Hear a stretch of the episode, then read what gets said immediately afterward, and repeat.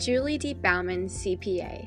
We are centered in Nebraska but finding solutions for clients all over the U.S. We value adaptability, persistence, and growth, and we are ready to find the best solutions for your future. So grab a pencil and a paper and be ready to learn more about how you can best prepare for the road ahead. Introducing Julie D. Bauman.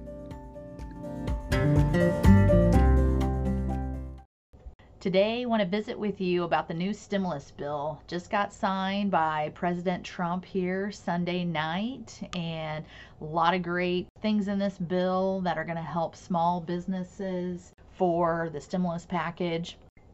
A couple things definitely want to go through. We've got a little bit of time what we see in the bill, it's definitely a massive bill. It's, you know, it's over 5,000 pages. There's got a lot of clarifications, new tax tax incentives definitely a lot of things with PPP2 payroll protection program that is going to benefit so many small businesses across the whole United States. We've still got a lot of businesses that completely suffering because of the coronavirus. With PPP2, what we're looking at, what we're seeing in the bill is that payroll for the year 2020, basically to qualify if you have 100 or fewer employees on one level for small businesses and your gross sales for 2020 versus your gross sales for 2019, you're going to do an analysis per quarter. So you're going to compare all four quarters separately of 2019 to all four quarters of 2020 for your gross sales. You need to have one of those quarters in 2020 needs to have a 25% decrease in gross sales. End of March, kind of that first part of April on PPP1. PPP1, if you remember, started kind of around that April 13th time frame.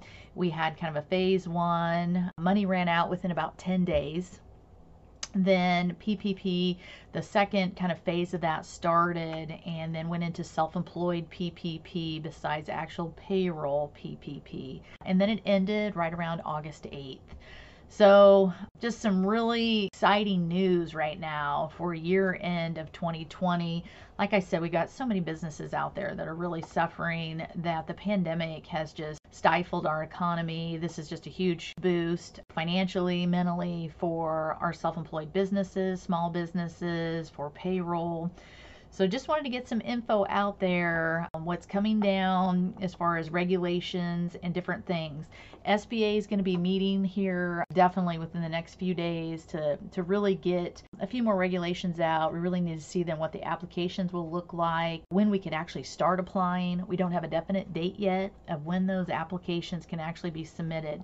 Same as last time in the month of April, definitely to get your PPP2 applications in, you have to send them to your bank.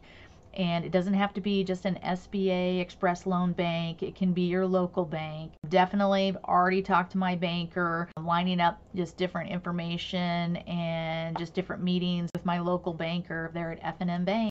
Can't say enough what a great asset that has been to have Express SBA loaning bank that's really just taking care of all of our clients. So excited for that to be able to help a local area, uh, regional area. We work for a lot of clients all across the United States now. It's just a really exciting time to be able to bring this to them when everyone's really needing some really great information. One thing that was in the stimulus bill that's just great, but PPP1 that so many people received and PPP2 that's going to be coming here in 2021 right now it's very very clear and evident that none of the PPP payroll or PPP self-employed will be taxed at all.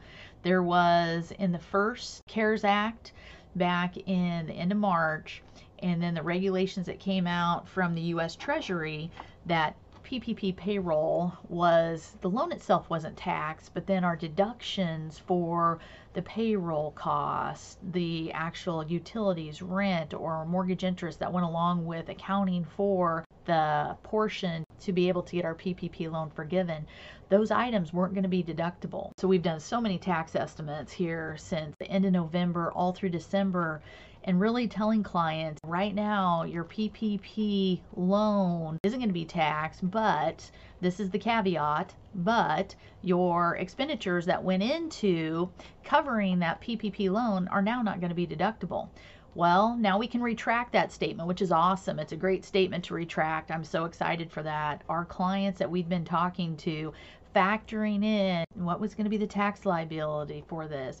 Now, no, none, zero tax liability on our PPP payroll loans.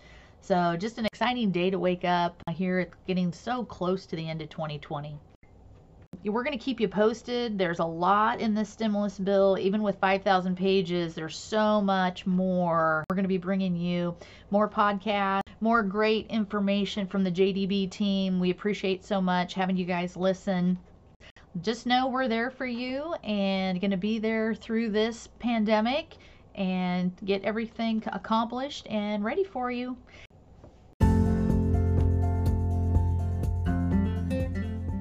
Thank you for listening to our JDB podcast. Be sure to like and subscribe, follow us on all of our social media platforms, and check out our website at juliebaumancpa.com. Growing with you and helping you, we are Julie D. Bauman CPA, your solution for your future.